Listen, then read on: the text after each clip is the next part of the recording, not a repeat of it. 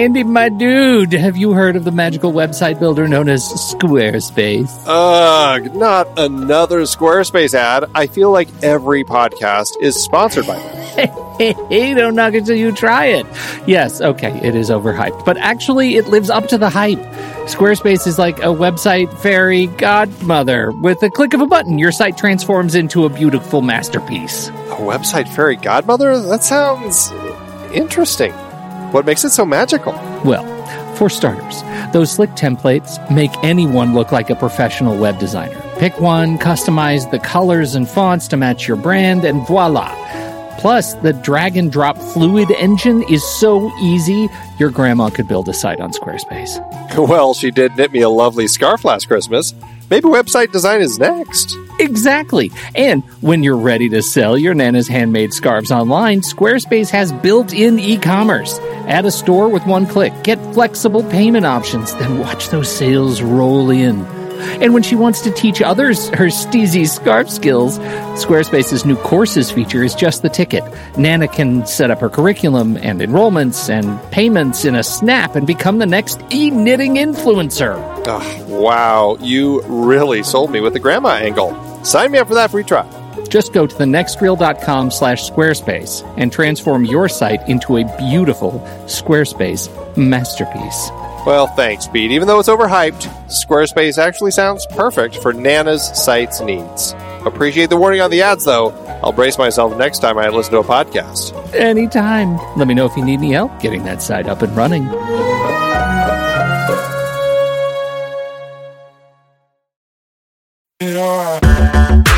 Andy, can you believe we've almost hit 700 episodes of The Next Reel?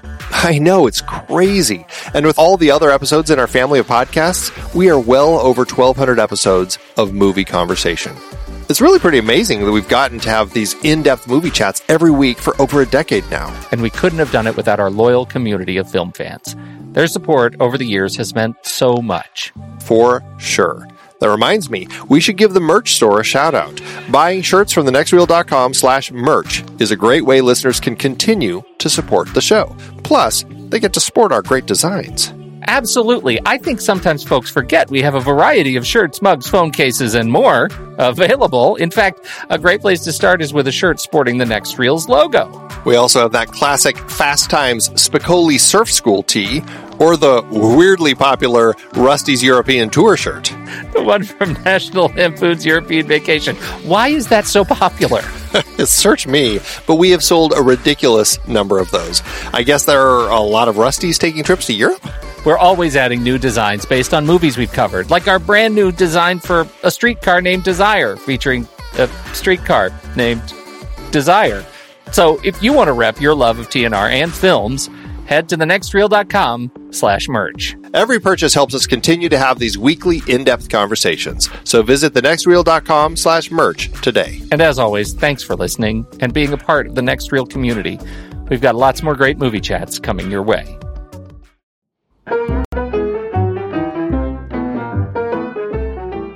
Welcome to the Next Reel Speakeasy, part of the True Story FM Entertainment Network. I'm Andy Nelson, and that over there is Pete Wright. Hello, Pete Wright. Wait, I'm Pete Wright. On the next Reels Speakeasy, we invite a guest from the industry to join us, and instead of serving up their favorite cocktails, they serve up movies that they love so that we can all talk about them. We'd like to welcome our guest to this episode, cinematographer Tami Reiker. Hello, Tami. Hi, how are you? Legendary Tami Reiker. That was, you undersold Tami Reiker, Andy. That, yeah, that's true. Award-winning cinematographer, the the first woman to win the American Cinematographers Award for, uh, I believe, it was the the premiere episode of Carnival. Is that correct? Yes, that's correct. Carnival. Yes. And um, certainly somebody who has done a lot of uh, TV film work. Um, how did you get your start as a, a cinematographer? Like, what was the thing that the impetus in your life that said that's what I want to do, and and got going with it? Well, I started with a passion for still photography. I mean, I did still photography since, you know, I don't know. I think I got my camera when I was 10 and spent the last two years of high school in the dark room every day. Um, and it was funny. I went to a, a, school where we had to wear uniforms. We wore kilts. And I spent so much time in the dark wiping my hands on my kilt that it was stiff as a board. it's destroyed. how it looked like that. There was no more piece left. uh, so I then I went to NYU Film School and thought, you know, I wanted to study film. I still was doing taking uh, photography classes at the new school, but quickly fell in love with shooting films and started shooting student films. And after I graduated, shot actually a lot of Columbia grad films. And that's where I met Lisa Cholodenko, Maria Maggenti, and quite a few. There was a whole collective in that indie New York world then Tamara Jenkins, Dolly Hall, some of those early films you did, like the incredible, incredibly true adventures of two girls in love and High Art. Uh, those are two of those early films that you did that, um, you know, had had a good amount of kind of buzz and, and conversations in the uh, the indie film world back in the mid '90s. That um, certainly um, drew attention, and I'm sure for you it was a great kind of uh, jumping off point for for moving into other other projects, right? Oh yeah, definitely. High art uh, definitely sort of what kicked my career into gear. You know, I was shooting a lot of films uh, back in that time period, also the indie film world. Every band had a, a music video, and that's where I also got my start. I bought uh, a 16 millimeter camera, an SR1, because I had been working as an assistant professionally just for a little while, and I, I was like, I don't want to keep doing this. I gotta, I gotta get this rolling. So I borrowed money and bought uh, a camera, and I would just, you know, I'd be like, "You pay me or pay for the camera, either one, or pay neither one." shot hundreds of music videos all over the world. It was really? that was fascinating. It was really fun. I, I I had a connection in Jamaica and shot a lot of reggae videos. I'd fly down with my camera and uh, shoot all kinds of music videos. It's funny the um, I you know IMDb kind of has started getting music videos listed, but it still is very thin as far as what's on there. The only one that that is on there is the "I Miss You" video for Bjork. Right? Isn't that? of all, I mean, I've shot videos for David Bowie. I mean, so many people, and that's the one that ends up, or, or lifestyles of the Ramones. yeah, right, right. Well, you know, what's so funny is that, like, it invariably, it doesn't really matter how uh, um, how many videos you've done. If there's a Bjork video for a DP, it's going to be in the IMDb page. For some reason, Bjork is is like catnip for IMDb. yeah, I love Bjork. That was such an. I have to just tell you a funny story about that shoot. So she had been traveling, I, I, as she always, I'm sure, does all over, and she comes to set and the director was like, I don't like what she's wearing. And she was like, Tami, why don't you just look at my suitcase? And she opens that. She brings me in the bed. She pops open this suitcase from months of traveling and she's like, pick something. so I'm rifling through her unwashed clothes. Oh, the right colored t shirt for her to wear. it was so funny. You know, I I'm curious as we as we get into specifically, you know, we're going to be talking about this this movie, uh, uh, John Cassavetes, A Woman Under the Influence, and it's the movie you picked to talk about. And I I'm curious as we sort of lean into that conversation when uh, you began to use camera to influence story and the way story impacts others. I and you know, noticing your work across the ages, there are there are DPs that that shoot the the script and there are DPs that that have an influence on the way the story impacts the viewer. And I I find very much you are the latter from from my experience of watching your work, whether it's TV, videos, whatever. When did when did you realize you had authority in the storytelling process? That would be high art. Yeah. I mean, before then, it definitely, you know, on student films and music videos, especially on student films, you're a huge part of it. You are the backbone, the cheerleader,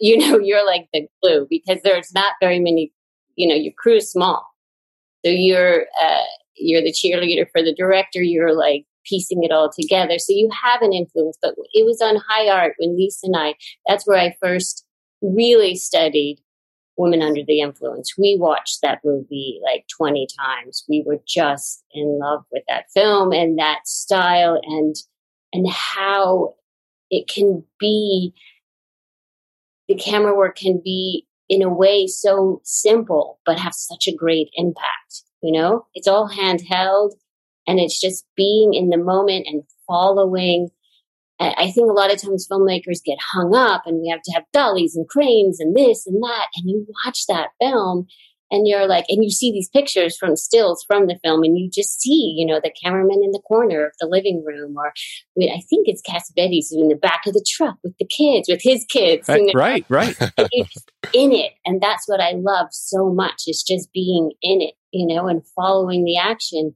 And there's so much movement in that film, you know as a comparison point, um, one of the more recent films that you did was One Night in Miami, which also takes place in a space largely. and I think it's just very interesting hearing hearing the uh, the way that you describe that and how they captured that with the decision process that you went through is how you shot that and you're like we're in this space but I really want to put the camera up on a jib arm and have it so it's kind of floating around as opposed to a handheld option and I mean you could certainly have gone that route but I think that there was something um, I, I, don't know. I guess uh, it, I don't. The way that it it felt like it put me into the space in the floating. It just felt a little more like, um, I don't know, less um, obtrusive. And I don't know if that's the right word, but you know, I felt like I was more part of the conversation as opposed to like, you know, part of the like the raw emotion of the scene. Was that a, an element that you thought about as far as like how you chose that as opposed to something like handheld? We, we, well, Regina and I, you know, that was not, she didn't want it to be handheld, just the boxing, you know, and, and, just the whole time period and the four of them in such a tight space. And then the decision to shoot Alexa 65, which is a very large, heavy camera.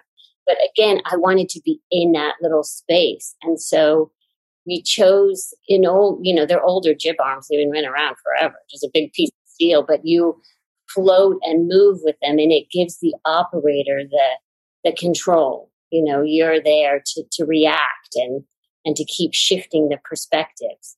And um, so that, you know, that was, we had these two massive pieces of steel crammed in this little room and it worked. it was just a dance and it was that uh, you could hear a pin drop after each take. I mean, everyone was so, and we did, again, like Women Under the Influence, they weren't always cut that way, but we did 10 minute takes because the script had so much dialogue. Yeah, it makes sense. And and like that dinner table scene and Women Under the Influence, I mean, it just holds for so long. it's fascinating how that's something that like we forget as filmmakers. It's why I love to watch this film with directors before we start shooting to just remember how engaging it can be just to hold let's um, let's start talking about that. We are going to talk a little bit about the TV show that that you uh, worked on. That's uh, going to be airing right right around now on Apple TV Plus. Uh, Surface uh, that Gugu Mbatha Raw is starring in, who you also worked with on Beyond the Lights, a fantastic film. Um, but let's let's save that for a little bit later. I want to get into this film, A Woman Under the Influence, and just kind of talk about it a little more. This is Mabel. Come out here, honey for, you know, everybody. There's Mabel for everybody. All right. Mabel. Mabel. Mabel. Mabel's not crazy. She's unusual. Tell me what you want me to be, how you want me to be. I can be that. I can be anything. You tell me, Mabel. Mabel's a delicate, sensitive woman. And the reason I'm worried is that uh, you've been acting a little strange. Uh, uh, I, I wonder if you've been aware of that or not. This is what I call a really handsome face. That's enough. Okay, come on, let's dance. No, no, no. Look at this muscle. I That's never enough. saw such muscles. I bet he didn't fit in his suit. Maybe. Come on. You had your fun enough. Vito Grimaldi. Get your ass down!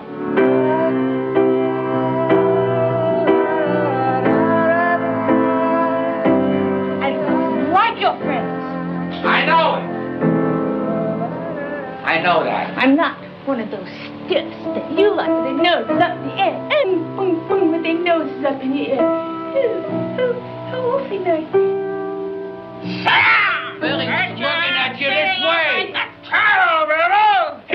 this i mean it's a challenging film and, and looking at what john cassavetes is doing in the way that he's kind of depicting the the uh, the mental illness or as they would just say you know i'm crazy whatever um, it's it, i mean the handheld aspect of the storytelling works exceptionally well for that. The performances of course and cassavetes own style all of it really comes together in a very kind of powerful way in this film. And i can see how it's something that you would be drawn to. It's a tough film to to watch though and like to go through. I uh, you know i i imagine it's one that you I, for me i feel like i need a breather afterward. Yeah definitely. You know what? It was funny watching it again. I watched it again last night and i thought wow as i get older and being a mom it's heavier and heavier for me. I think like when i was 25 it was like wow this is great you know? Yeah. you're not really feeling her pain. You're as much as you get older and you have more experience and you have your own children and suddenly like it's just at the end and then the, just the cycle of it's just going to keep going on. I personally just you feel for her so much more feel for her and for him and for the mom and I mean everybody in, in, Yeah. here. And I- I think you know when you when I look at this film, I I it, it's hard to characterize my feelings about it because I love the film and I don't enjoy the story. I it it's hard. It's it's hard enough to watch that when I'm watching it, I'm watching it because I marvel at the performative aspects of this film that this other human being can take me to such a place through just performance and just raw emotion both uh, for for Peter Falk too as as the blue collar dad just trying to exist in this universe of such emotional and and sort of behavioral turmoil. Uh, that struggle is extraordinary and that they capture it with such long lenses is amazing to me, right? Because it it's it, normally I'm looking at these scenes and I'm thinking I'm I'm sort of a part of it, right? I'm eh, you know the, the one night in Miami example is is fantastic because I feel when I watch that movie like I'm in there with those guys, right? I'm I'm in the room wit, bearing witness, and this I feel like I'm surveying the family like i am i am outside like outside a window staring past a shoulder and it's it, it is you know gets to that point i was trying to to get to earlier using the camera to to as an agent in the storytelling this movie nails it just out of the park Uh, and it's just watching it. I mean, so when they're having the their fights, and oh, when she slaps the, you know, when he slaps her in front of the children, but also the in and out of focus, and they're just, you know, people are falling in and out, and sometimes it's so beautiful. She's actually very soft in the background, and she's the one talking, you know, until it slowly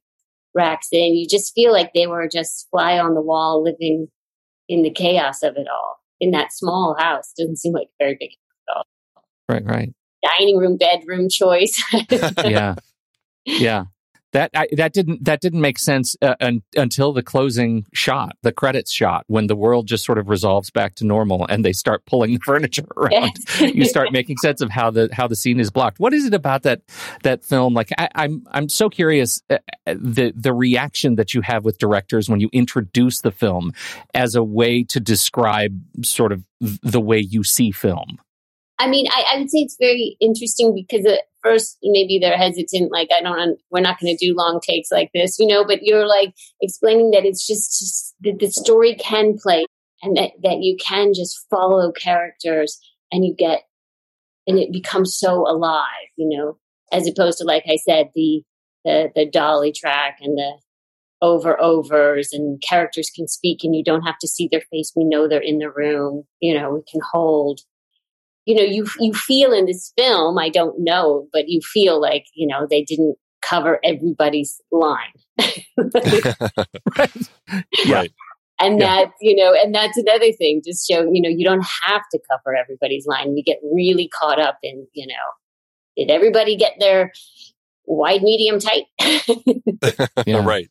I get a sense from conversations now about the film that you know they did a lot of rehearsal. It wasn't it wasn't improv. Um, they they actually really had kind of worked it all out. But the way that the camera moves and everything, it really feels um, very uh, it feels improvised. It feels like the camera person is just trying to find the shot and and everything. And i don't know i guess that really struck me when it was the two of them in this stairwell and they're kind of silhouetted and uh, you know and he's talking to her and it's just uh, but it, we just get end up getting so close that it almost is like they're blended together. It's like who am i looking at? And the way that it was um, it just kind of like um, you get this sense of these two characters are really kind of the same. You know, it's it's this husband wife being that they are. But it, I don't know, just the way that that came together. It was, I mean, it was really beautiful in how it kind of portrayed a relationship and the struggles of a relationship, and kind of this whole idea that you know we all have a little bit of madness in us, and that was something I found so interesting in the film is the the portrayal of um, madness and the decision of who's mad and who's not, or who is who's suffering from some form of mental illness and who's not, and uh, the way that we kind of latch onto her as the person who's really kind of dealing with this sort of stuff, and the decision to send her off to this uh, institution, um, when you kind of read that everybody has these things, and I think so much of that for me comes partly from the title, "A Woman Under the Influence." I, I mean, because uh, you know, before I had ever seen this film, I always thought it was about a woman who was suffering through alcoholism. It's just it's substance abuse, right? And then I, when I watched it, I'm like, oh, okay. And then I was like, well, that's an interesting title. I guess it's really about like you know all of these influences that she is taking on, and she's trying to figure out what do you want me to be. And she says that she's like, I don't know who to be. I found that to be such an interesting portrayal of this woman trying to figure herself out and and and but through the lens of the other people and and how that to them ended up making it seem like she was mad. Right, right. Through yeah, her parents and her children and right. Yeah. And her husband and and her husband's friends when they come over. Right, and all of their influence on him, telling you know that she's crazy. Yeah. Yeah. I was surprised, surprised, not surprised, uh, to hear that that Cassavetes had originally uh, written this as a play. Be, uh, because uh, apparently Gena Rowlands wanted to to be in something about exactly these pressures on modern women at the time, and then couldn't possibly imagine doing eight shows a week, and so they pivoted and decided to to go for it as a film. That is, you know, one of the things I think is so so remarkable about how the film is presented to us is that at no point do I get a sense of proscenium in the house, right? At no point does it ever feel like a play. It feels like I'm living in this house with these people. Do you ever get a sense of that when you look at these adaptations from play to screen? Oh, definitely. I mean, Miami was, yeah, and that's so daunting when you first read the script. It was, I mean, you know, pages and pages and pages of straight dialogue without a single movement. But again, I don't I don't ever get a sense of proscenium in that in in One Night in Miami. Not not once does it feel like I'm on I'm I'm watching an adaptation. What goes into your head when you're when you're looking at how to shoot it? I mean, a lot of that was working. You know, Kemp did a great job of bringing you inside and outside the hotel. Sure. When we were shooting, that was really important us to keep that sense that there was a world outside. You know, so that it didn't start to feel like a play. We it was funny when we were uh, starting prep. I said, it, "Would it be important for me to should I watch the play because they had you know recordings of it?" And they were like, "Not really, but you can." I watched it, and you're like, "No, there's nothing. It's so nothing different, you know." okay. Um, so, uh, speaking of directors, and I mean, like you had worked with a number of different directors, but looking at, at Cassavetes as a director, like when you look at something that Cassavetes has done, um, what do you, I mean, he, and he's also acted, I mean, he's a very prolific um, storyteller in, in all the different uh, fields. But when you look at something like this, what do you feel like as the director he's bringing to the table and, and kind of um, putting into this story for you? Oh, I think orchestrating it all. You just imagine how intense that must have been you know, you, I almost imagine him like, you know, sometimes when the camera was so, you know, nudging the cameraman or something just to keep the chaos going or forcing them like, you're going to stand in the stairwell. And this yeah. is how it's going to be, you know. you feel his hand in it all. And I think in the script too. And that's something that I, I think that I am fairly weak on my Cassavetes um, film knowledge. I need to watch more of Cassavetes films, um, but I find when I do watch them, I enjoy that they have such an intimate, connected feel with the characters. And that's something that I, I really get out of watching his projects, uh, particularly with Gena Rowlands and Peter Falk, two people that obviously he worked with a number of times.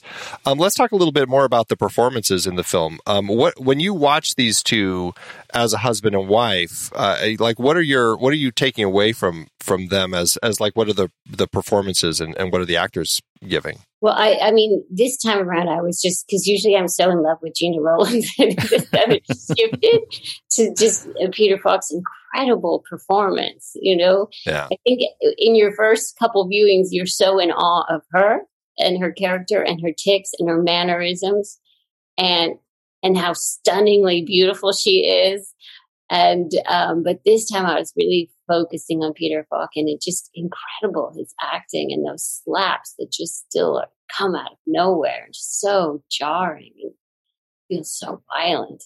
It, it's funny you look at the like the title of the film, "A Woman Under the Influence." It's like on second viewing, you realize everyone's under the influence. Like he doesn't know how to support her and this family anymore, right? You could just feel him running out of just sort of institutional gas. Yes. Oh, and when he's in the truck giving the kids Oh. beers, and you're Oh God, the way he's like, "I'm going to go to the beach," and he's just dr- like dragging them to the beach. There's no joy. oh, and the, and the principal like watching them being loaded into the back of the truck. Right right it's just awful it's like everyone in this movie is feels put upon by the weight of life right and Yes, and I, yes. I it is or when he's dragging the mother into bed, get in the bed, get in the bed.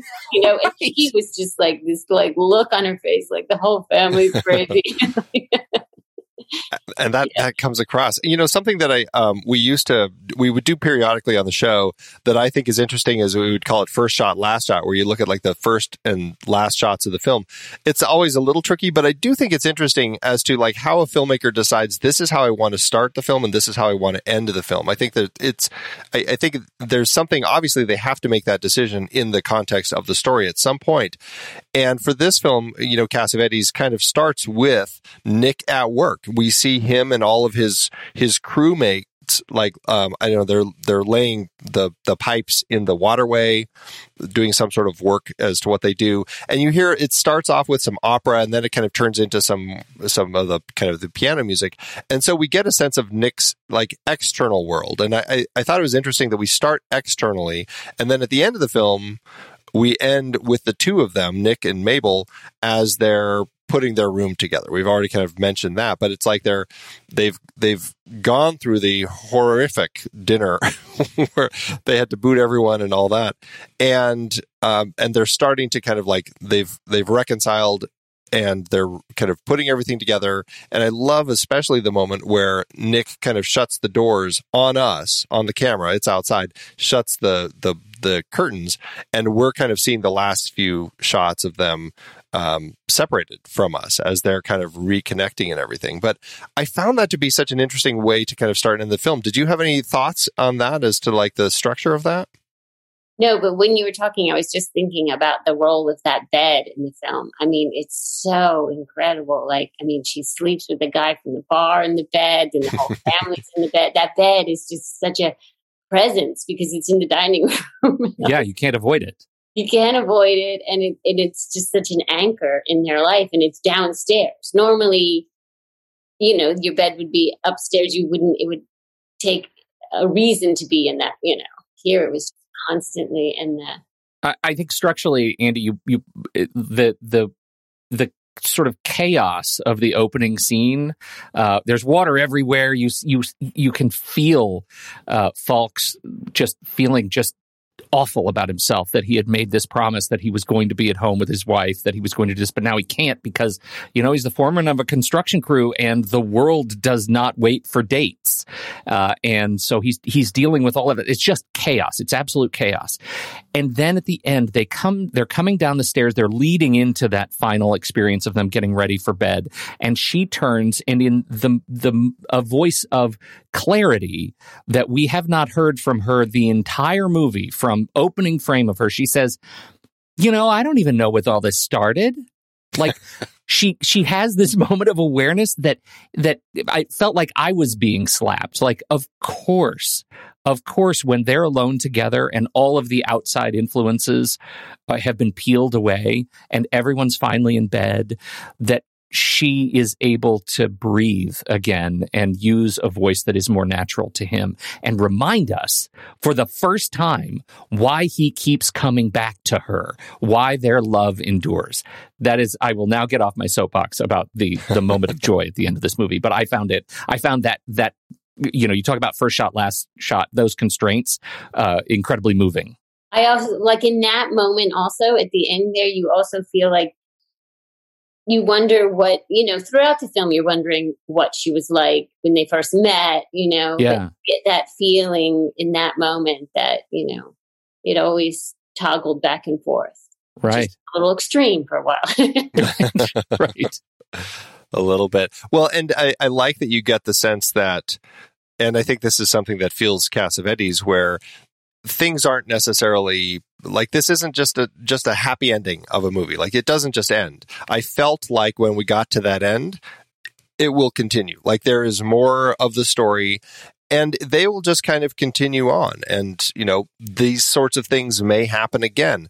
But if we learned anything from the process of going through this with these two characters, is they have a genuine love for each other and are going to figure it out. And that's something that I, I felt really powerful in the film is that sense of, um, you know, I guess I would say sense of hope in the film, you know?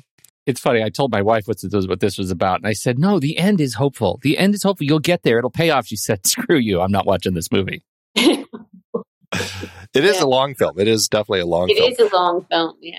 Yeah.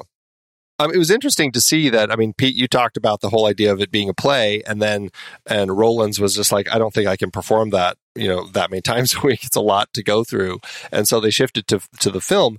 And was and i guess this is you know telling and you know frustrating with the way that the world works but they had a really difficult time finding funding um, as uh, somebody one of the producers or the the people at a studio that cassavetes talked to he was trying to get it. And he the the person said quote no one wants to see a crazy middle-aged dame um, and I just think that's just so sad when you hear things like that because it's just like, come on, people, come on, people. Um, so he had to mortgage his house, borrow a bunch of money, and Peter Falk actually loved the script so much that he put uh, five hundred thousand dollars into the project, and then Cassavetes was uh, like a filmmaker in residence at the AFI and used a bunch of the um, the students there to kind of come and help out on the crew uh, pro bono. And so it was one of these, I mean, it felt, it, it, everything sounds so independent. And, you know, I always love that when people come together to do something that they're passionate about.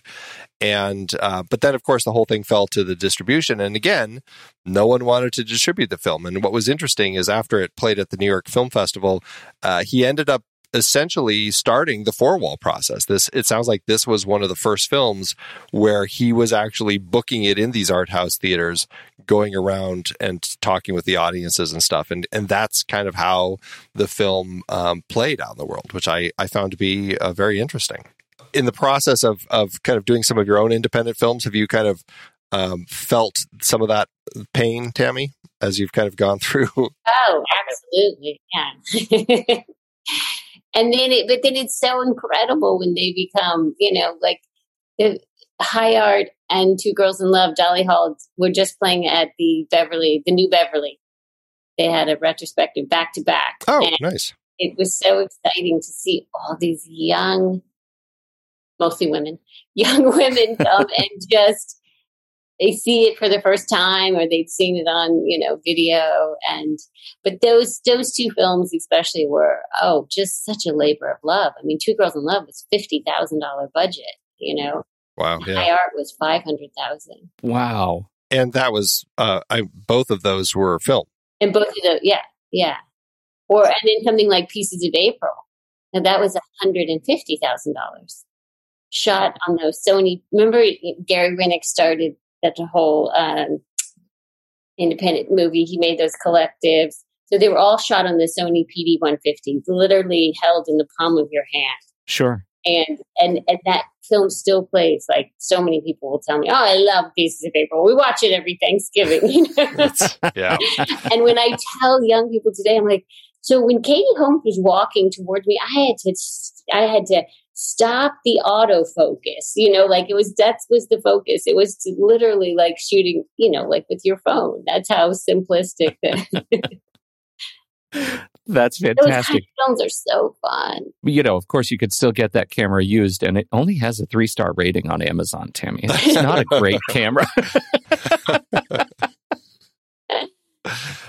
Well, it's all in how the how the cinematographer uses it, right? That's right. That's Right. right. That's what it's all about. Going back to this film, as far as kind of this story here, um, another element that I found interesting is that in the process of kind of like the trying to get the the release, uh, you know, screening it and everything, um, Richard Dreyfuss actually uh, he was um, on a, a TV talk show with Peter Falk, and they actually started talking about the movie. And I didn't know this, but Richard Dreyfuss uh, deals with bipolar uh, issues, and I guess he found it to be very powerful. And he said it was the most incredible, disturbing, scary, brilliant, dark, sad, depressing movie. And said, I went crazy. I went home and vomited. Which I, I, I think that you, know, when you watch a film like this, you can see how this reaction could come about because it, I mean, it really does put you into the heads of these these characters. Uh, it was very powerful, but that's something else that helped kind of draw audiences to uh, to the movie, and I, I think it makes for uh, an interesting uh, draw to find people or to get people to want to come see this. Everyone wants to see what Dreyfuss, w- what will make Dreyfuss throw up. Although I get the feeling that he could throw up anytime he wants. That's my favorite scene in the movie. It's a tiny.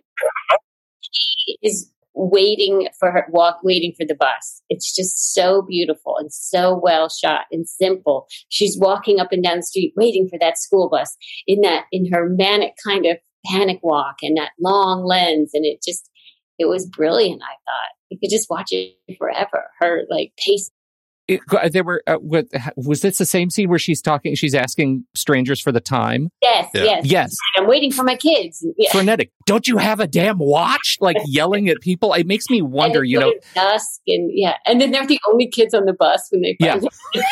it, it does make me wonder. It feels so naturally. Cassavetes, like th- th- I'm, I'm assuming that he was just across the street, and those people were just people, right? That he, that she was just asking strangers, strangers. it certainly felt like that. Like sh- they they had a you know a camera hidden in a in a in a box or hidden somewhere, and it- it was just amazing. I love those shots where they hide a camera and Oh, so good. the world coming around you. Those two women were actually friends of G- of Gena's. So Oh, well uh, they play the uh, extraordinary stranger part very, very well. I, you know, I would add one of the things you said earlier, Tami, is just that how how long you know Cassavetes waits for these shots. It's like, like that dinner table shot, how long it is. The other thing, he operates at the other end of the spectrum too, and and the way he handles cutting is extraordinary. That doctor scene when they're trying to sedate her and she keeps you know raising her fists and punching and all that, it's so fantastic the final scene, the final shot of that scene, the doctor says, I have a paper here that says, and he cuts. And that is another scene that feels like, you know, somebody just slammed on the brakes and the seatbelt's locked up for me because of course I know how they're going to finish that sentence. Right. Of course they've built up to that perfectly, but they don't let us see it. And it, it is just, it's a magical bit of treachery, like visual treachery, uh, that, that just, it, it just works. Well, and just, I mean, speaking of those scenes, I think both of these scenes are uh, a, a powerful examples of just what uh, the the actors are bringing to the table. I mean, watching her go through both, and they're interesting contrasts in scenes because in the, in the manic kind of like panic that she has when she's waiting for her kids on the street. Um, she just there's like this sense of um, real like confusion and like what is going on with the world where's the bus and like she's it's it almost is like you know there's this sense that she you know thinks like did my kids get on the wrong bus where are they like she is so panicked about it um, and she's just waiting for the regular bus to arrive and it's just it's interesting the way that plays in comparison to that scene that you were just talking about pete where she's um, she is actively kind of being like attacked and like held down so that they can uh, take her away and sedate her and stuff. And it's Cornered. Yeah. yeah, she's very much cornered, and it's it's horrific. And actually, that scene plays really interesting. The way that uh, I loved Peter Falk and the kids in that scene, how Yeah. he cannot get those kids to leave the mom, and he keeps like you know grabbing the kids and taking them to their room, and they keep They running keep back to back. her. And, but the way that he had to like figure it out and come around to the different way to approach the scene with the kids and have her come up and it's just like everything it was it was masterful the way that that story unfolded through that and the way that the actors and this is something that I think Cassavetes really knows how to do is to allow a scene to play where the actors go through so many ranges over the course of it it was it was a wild ride for sure Can we talk about can we talk about new stuff? yeah Do we do we get to talk about new stuff? I'm I- I very think we excited for the new stuff, Tammy. so yeah so so what was uh, so yeah we're going to shift for uh, a little bit now we're going to talk what tami is working on or, or what you just worked on and it's actually going to start airing as i said on apple tv plus around the time this airs it is the show surface uh, do you want to tell us a little bit about this Uh, Yeah. So, uh, Surface uh, stars Gugu Mbatha-Raw, who I worked with in Beyond the Lights, and she actually recommended me. And uh, I had a Zoom interview with Sam Miller, and um, who I just I loved. I May Destroy You, so I was so excited to meet him. and he is just uh, so creative and so really wanted this to to be visually different and handheld and you know even though it was an elevated very styly world they lived in he really wanted it to uh, try to push it to the extremes for to capture what she was feeling. She's a woman who has lost a significant part of her memory due to an accident and so now she's back in the world but is not quite sure who to trust trust her best friend her husband. She's not sure if the story that they're telling her. She doesn't remember anything. So she's putting the pieces together by what they tell her what her life was like. And her life was very fancy and beautiful and beautiful clothes and beautiful home and country house. She doesn't quite feel that that she's that person.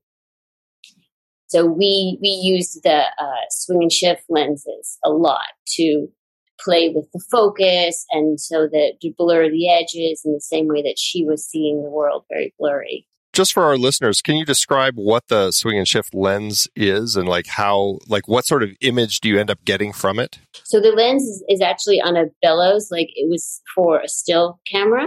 We started using them. I don't. We used to use them all the time in music videos. Matt Mahurin really made it famous in all of his um, Teen Spirit uh, Nirvana videos. so you have the ability to put uh, half of the frame, a quarter of the frame out of focus by literally swinging and shifting the bellows on the lens. So you can selectively choose uh, what you want to be in focus. So back then, when we used them on videos, we did not have, it was extremely difficult to pull focus because the operator had to pull focus. So until recently, they've, uh, amazing camera assistants have devised a way that they can pull on their Prestons, their remote focus, because now these days we stare at a monitor. We don't pull off the lens. Assistant stares at a monitor and pulls focus. So uh, that was really a game changer for using it more in narrative. Um, it's still very tricky because when a character moves, obviously it's it's amazing for still photography, or if it's just one locked off setup and you're like, I want the whole bottom to be out of focus. Okay, but now when I walk closer to you, suddenly my whole face is out of focus. So, but now having the ability to pull focus and keep changing which part of the lens is out of focus has has made it's still it's still tricky. There was still definitely moments where you'd play back the tape. You're like, well, her mouth was completely. you can see someone. It's hard to see someone talking for too long with their mouth is just completely, completely out Yeah. of focus. Yeah, suddenly it's not only so art anymore. right, right. You're focusing on that. Just one. I'll tell you that that using that swing shift lens was uh, these the, the first two episodes is ex- extraordinary, and and the way it captures, you know, uh, it- for if you can't place where you might have seen this in use. Consider you know when you see a shot where things look where a cityscape looks miniaturized right for those who are listening that's another sort of trait when you use this this lens uh, on a landscape you can you know create that miniature look. It's really great for you know i use it for architectural photography allows you to shoot really tall buildings and make sure everything's in focus. It's really great. But A big, but, a big film example would be Social Network of the boat race. Uh, the boat race in that was done. little tiny boats yeah, uh, which is amazing. The the range of uh, uh, use of that lens in these first two episodes is extraordinary, Tami. I kept like I was forehead smacking myself. I kept thinking she is so bold to be playing with this. I cannot imagine the just And the that was Sam. Every time I would, because you know, you think at any moment someone's going to be like, "Enough of this." yeah, right. like word came down from Apple that Well, but, but you know, in context of the story, and this is why I was like, of course they chose the this method to to be a part of this story about this woman who is dealing with uh, this amnesia and not being able to remember everything prior to this accident. I'm like, th- it was such a like a smart way to inform us of like this kind of this closed view of the world that she has. Like she just can't there's nothing out there. And I found that to be so interesting. And there are some shots that just are really striking in the way that, like, she feels so separated from everything the way that you were using that lens. I mean, it was really right. uh, exciting to see. Yeah. we just i mean the more we would usually shoot you know two cameras one with the we use the um tribes the blackwing sevens these new ones they're old glass and refurbished so they pull focus easily and and and there were such a beautiful match to that but every time you would sam and i would be looking at the monitor we would only be watching the swing and shift we'd be like it's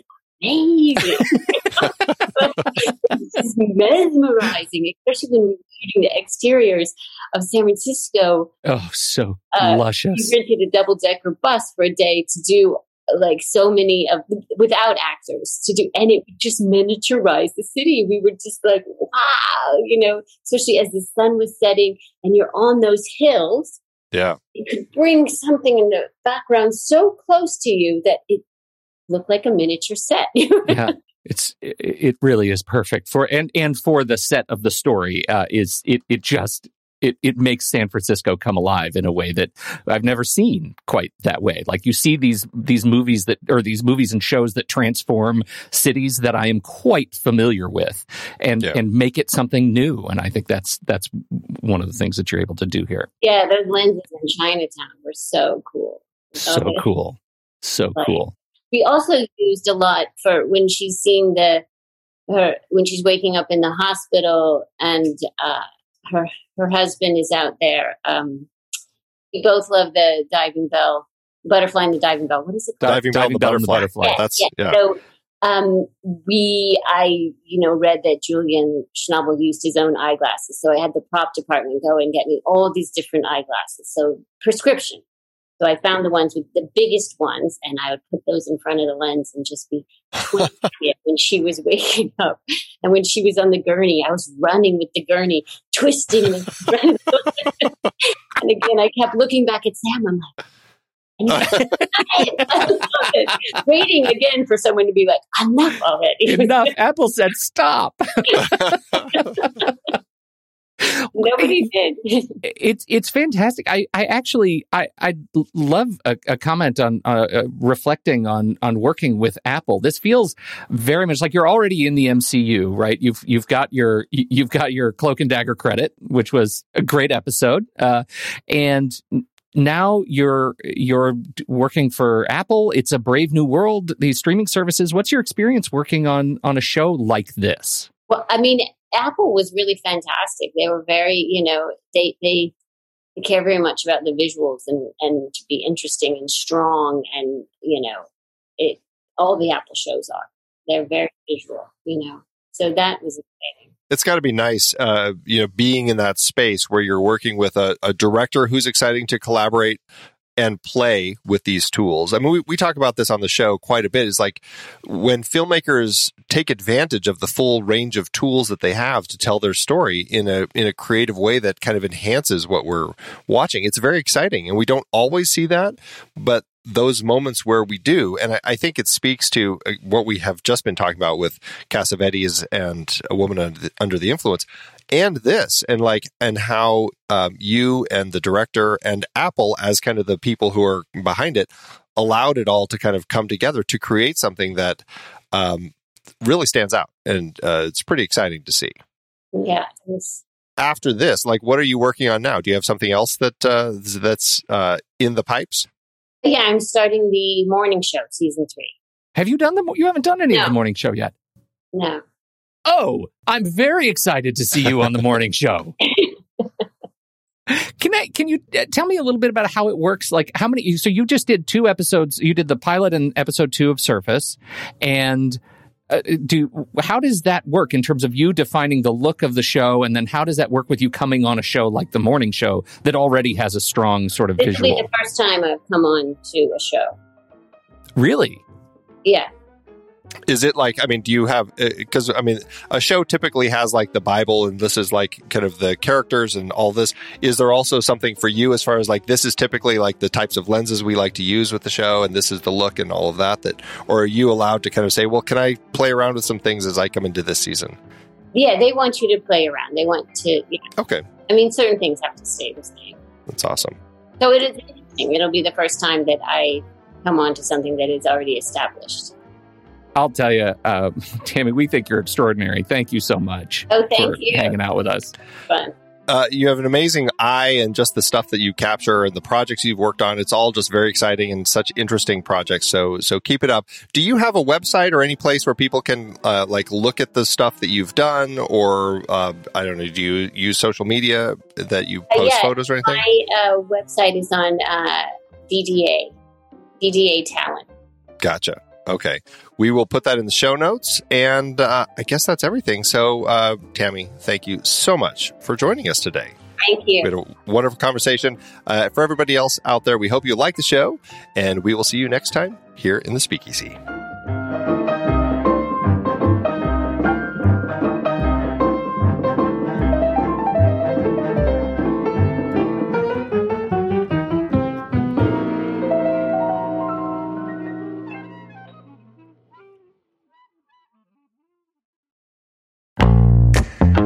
I love having these wonderful chats on movies we like with all these industry guests talking about some of their favorite movies. So many great conversations on that show about so many great movies. We have so much fun having these conversations, but producing the show week after week does require a lot of work behind the scenes. If you'd like to help support our efforts, one easy way is by using our originals page when shopping for books and movies that we've covered. Your purchases made through our links give us a small commission at no extra cost to you and allow us to keep having these incredible conversations. The originals page at thenextreel.com slash originals links to the source material for all the adapted film discussions on the Next Reels family of podcasts. Purchasing through our links supports the show. It's your one stop shop for Amazon and Apple links where you can buy your copy of the original source material. Original material for movies we like, movies like Casino Royale, The Silent Partner, Never Let Me Go, Silver Linings Playbook. There Will Be Blood, based on Upton Sinclair's Oil. I believe it's oil. Oh, yeah, I forgot the exclamation point. Plus, by using those links to buy your next read, Apple and Amazon show us a little bit of love, which allows you to support our family of shows with minimal effort. thenextreel.com slash originals. It's a great way to support the show and find your next page turner. That's right. Head over to thenextreel.com slash originals to pick out your next read and dig in today.